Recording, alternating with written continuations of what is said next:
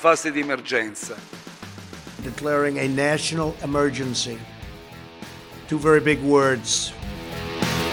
Piena emergenza economica. National emergency. C'est d'abord l'état d'urgence économique et sociale que je veux décréter aujourd'hui. Chiudere ogni attività produttiva che non sia strettamente necessaria. Devastating impact of this invisible killer. Invito tutti a mantenere la massima calma. Lo Stato c'è. Lo Stato è qui. It's vital to slow the spread of the disease. Possiamo essere davvero orgogliosi di essere italiani. Insieme ce la faremo.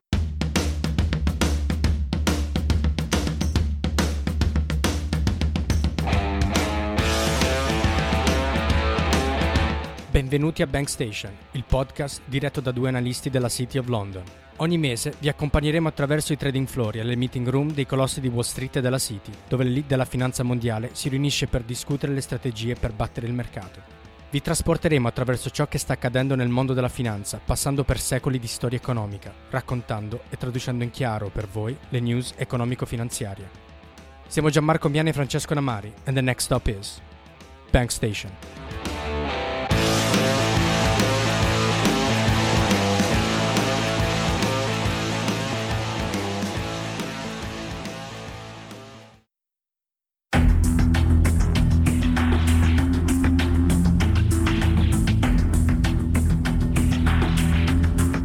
Financial Times la intitola La settimana in cui il mondo cambiò.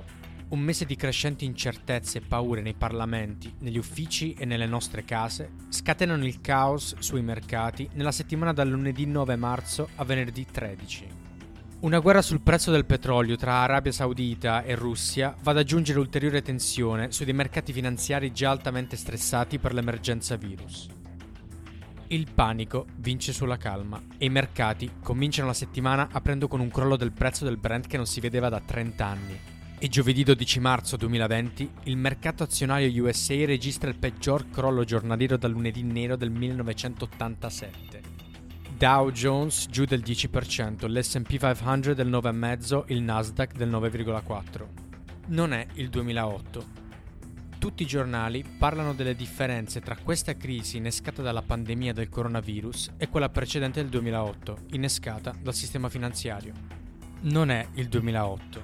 Perché questa volta la situazione è effettivamente diversa? Non è il 2008. Quali sono i rischi questa volta? Come devono comportarsi le banche centrali, i governi di tutto il mondo?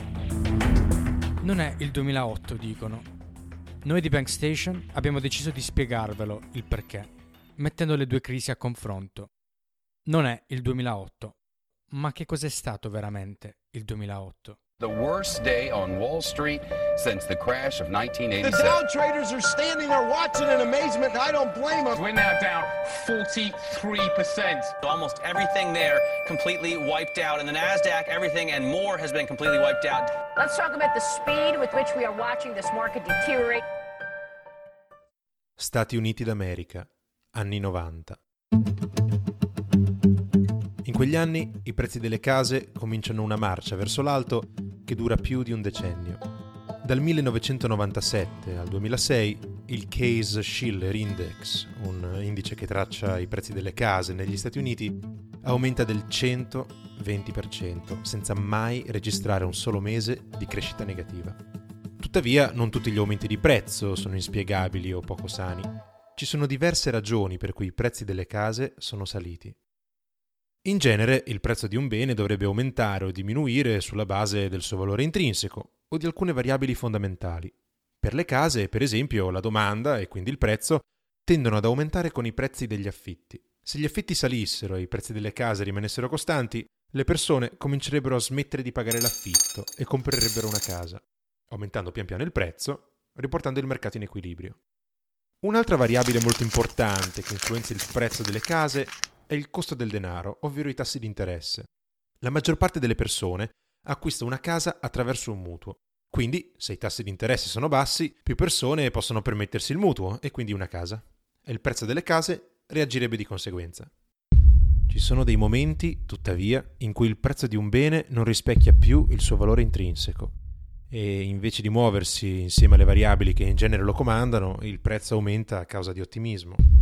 L'aumento di prezzo non è più sano, ma sale perché le persone comprano convinte che il bene aumenterà di valore, che l'aumento dei prezzi dei mesi precedenti sarebbe continuato in maniera perpetua. Nascono così le bolle speculative. Lo stesso principio ha funzionato qualche anno fa con i bitcoin, nel 2001 con le azioni.com e dal 2004 al 2006 con le case americane. La bolla speculativa sulle case statunitensi ha avuto un ruolo centrale nella grande recessione. Ma quali sono state le cause di questo aumento dei prezzi?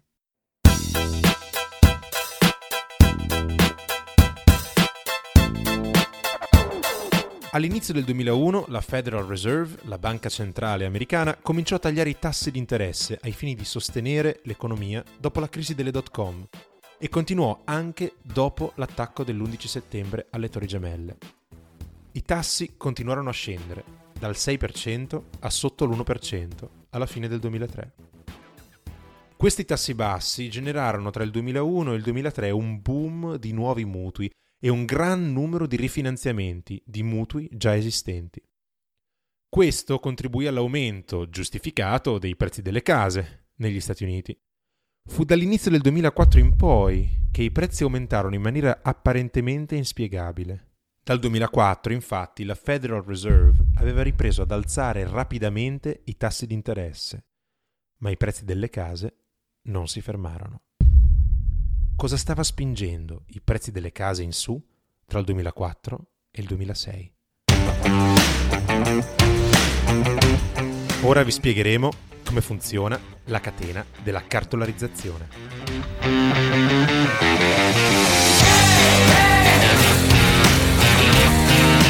Un tempo, quando si stipulava un mutuo, i pagamenti andavano alla stessa banca con cui il mutuo veniva stipulato. Quindi per la banca era fondamentale avere la certezza che il mutuatario avesse tutte le carte in regola per ripagare il mutuo. Il processo che ora vi spiegheremo, la cartolarizzazione, ha permesso di connettere il mercato dei mutui con i mercati finanziari attraverso una vera e propria catena di istituzioni finanziarie. Il mutuo veniva venduto dalle normali banche a delle investment banks, che lo combinavano con altri centinaia di mutui e altri tipi di prestiti, per formare un prodotto chiamato CDO. E lo vendevano ad investitori, come un qualunque altro prodotto finanziario. Gli investitori che compravano i CDO avrebbero così ricevuto i pagamenti promessi dai mutui. Cosa ci guadagnavano le investment banks? Una commissione ogni volta che vendevano uno di questi CDO. Come raccontavamo prima, tra il 2001 e il 2003, con l'abbassamento dei tassi, giustamente, gli americani ne approfittarono per contrarre mutui a basso costo o per rifinanziare quelli esistenti.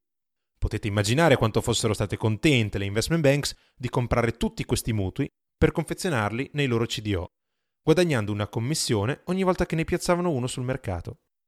I CDO iniziali erano pieni di mutui prime. Good. Ovvero con una bassissima probabilità di fallimento. That's good. Inoltre le investment banks pagavano le rating agencies come Moody's e Standard Poor's per dare un voto ai loro CDO, ricevendo quasi sempre una tripla A il massimo voto possibile, indicando che i CDO fossero un investimento a basso rischio.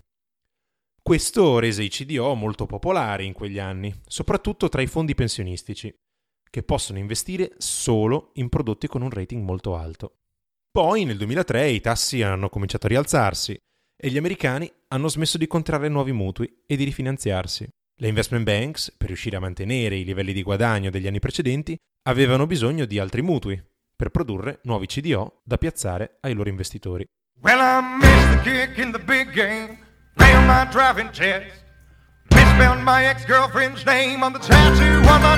Visto che chi poteva permettersi una casa aveva già stipulato un mutuo durante i tassi bassi degli anni precedenti, decisero di prestare denaro anche a chi non poteva permetterselo. Le banche e i broker ipotecari cominciarono quindi una vera e propria caccia al mutuo proponevano attivamente a persone di ceto più basso dei mutui diversi, apparentemente poco costosi, con dei pagamenti bassi nei primi periodi. Ma che avrebbero richiesto pagamenti molto più onerosi nel futuro. Alcune persone, un po' per ignoranza e felici che avrebbero potuto avere una casa apparentemente a basso costo, firmavano senza pensarci. Altre invece, grazie alla facilità con cui si poteva ottenere del credito, firmavano i mutui per comprare una seconda o una terza casa, convinti che la casa sarebbe aumentata in valore seguendo il trend degli anni precedenti. La catena della cartolarizzazione quindi cominciò a venire nutrita con questi nuovi mutui, che essendo di qualità decisamente inferiore, vengono nel gergo finanziario chiamati subprime. Solo che, nonostante il cambiamento della qualità di questi mutui, i CDO continuavano a venire valutati AAA dalle agenzie di rating pagate dalle investment banks. Quindi la domanda per i CDO confezionati e venduti dalle investment banks non si fermò il mercato dei prestiti subprime aumentò da 30 miliardi a 600 miliardi in 10 anni e, visto l'aumento del numero dei mutui e quindi dei compratori, il prezzo delle case continuò la sua salita verso le stelle. I prezzi delle case aumentando permettevano alle persone di rifinanziarsi o addirittura di prendere un secondo mutuo comprando un'altra casa, permettendo alle banche di creare nuovi CDO, spingendo i prezzi delle case ancora più in su e così via. Ma ora cambiamo edificio di Manhattan. Spostiamoci dai quartier generali delle banche impegnate nella loro vendita di CDO al grattacielo di un altro protagonista di questa storia, American International Group, AIG, un colosso assicurativo americano.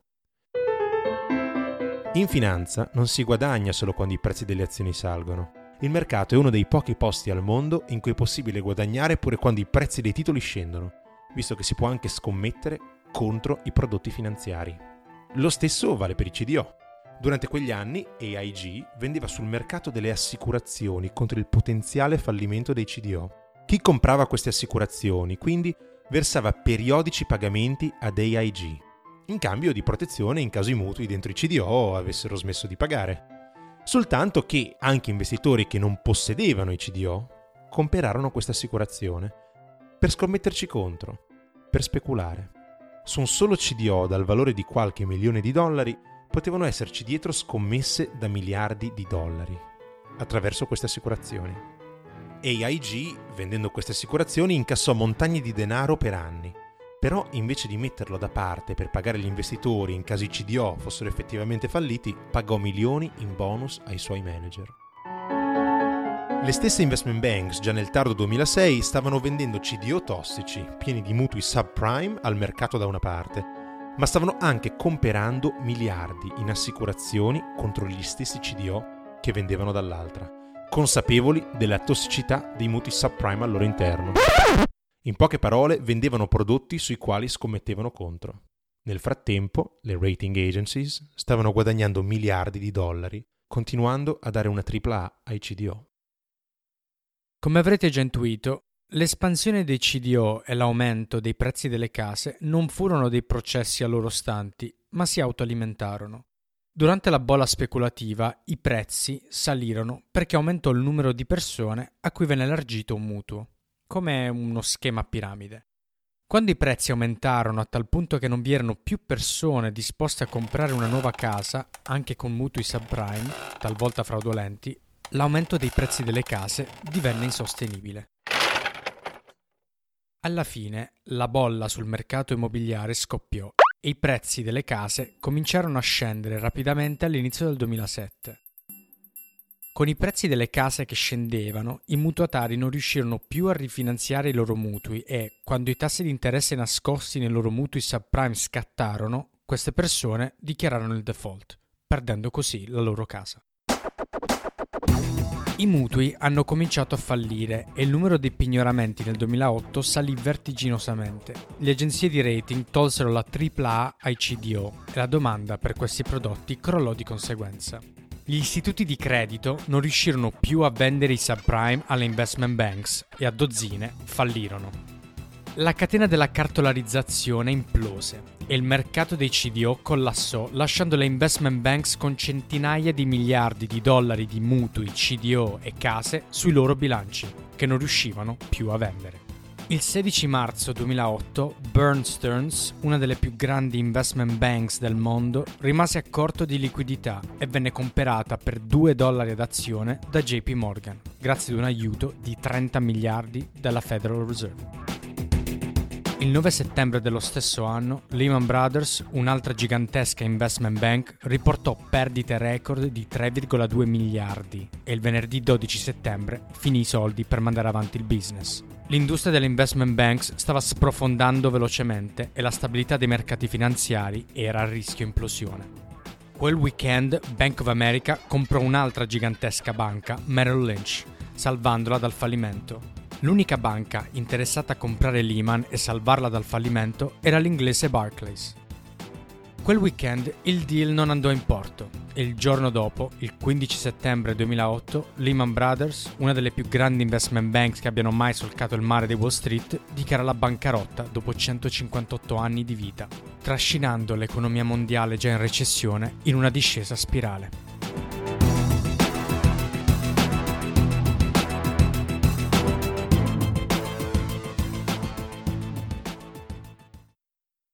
La stessa settimana del fallimento della Lehman, il giorno della resa dei conti, arrivò anche per AIG, la quale doveva miliardi di dollari a chi avesse comprato le sue assicurazioni contro i CDO, incluse le investment banks.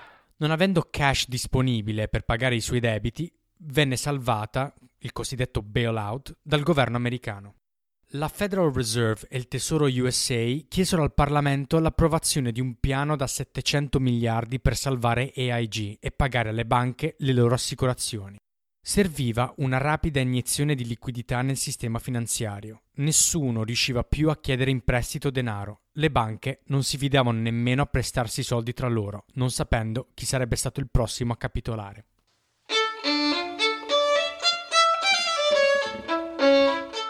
Bailout di AIG e il conseguente pagamento delle assicurazioni a banche e investitori costò ai contribuenti 150 miliardi di dollari. Nonostante il piano da 700 miliardi approvato, il mercato azionario crollò e la disoccupazione negli Stati Uniti raggiunse il 10%. La recessione aumentò e si sparse a livello globale. I consumatori statunitensi tagliarono le spese e di conseguenza la Cina, grande esportatore negli USA, vide la sua industria manifatturiera collassare e più di 10 milioni di lavoratori in Cina persero il lavoro. I pignoramenti negli Stati Uniti raggiunsero 6 milioni nel 2010. Milioni di poveri americani persero la casa. Questo è un mondo globalizzato e tutte le economie, come vedete, sono connesse.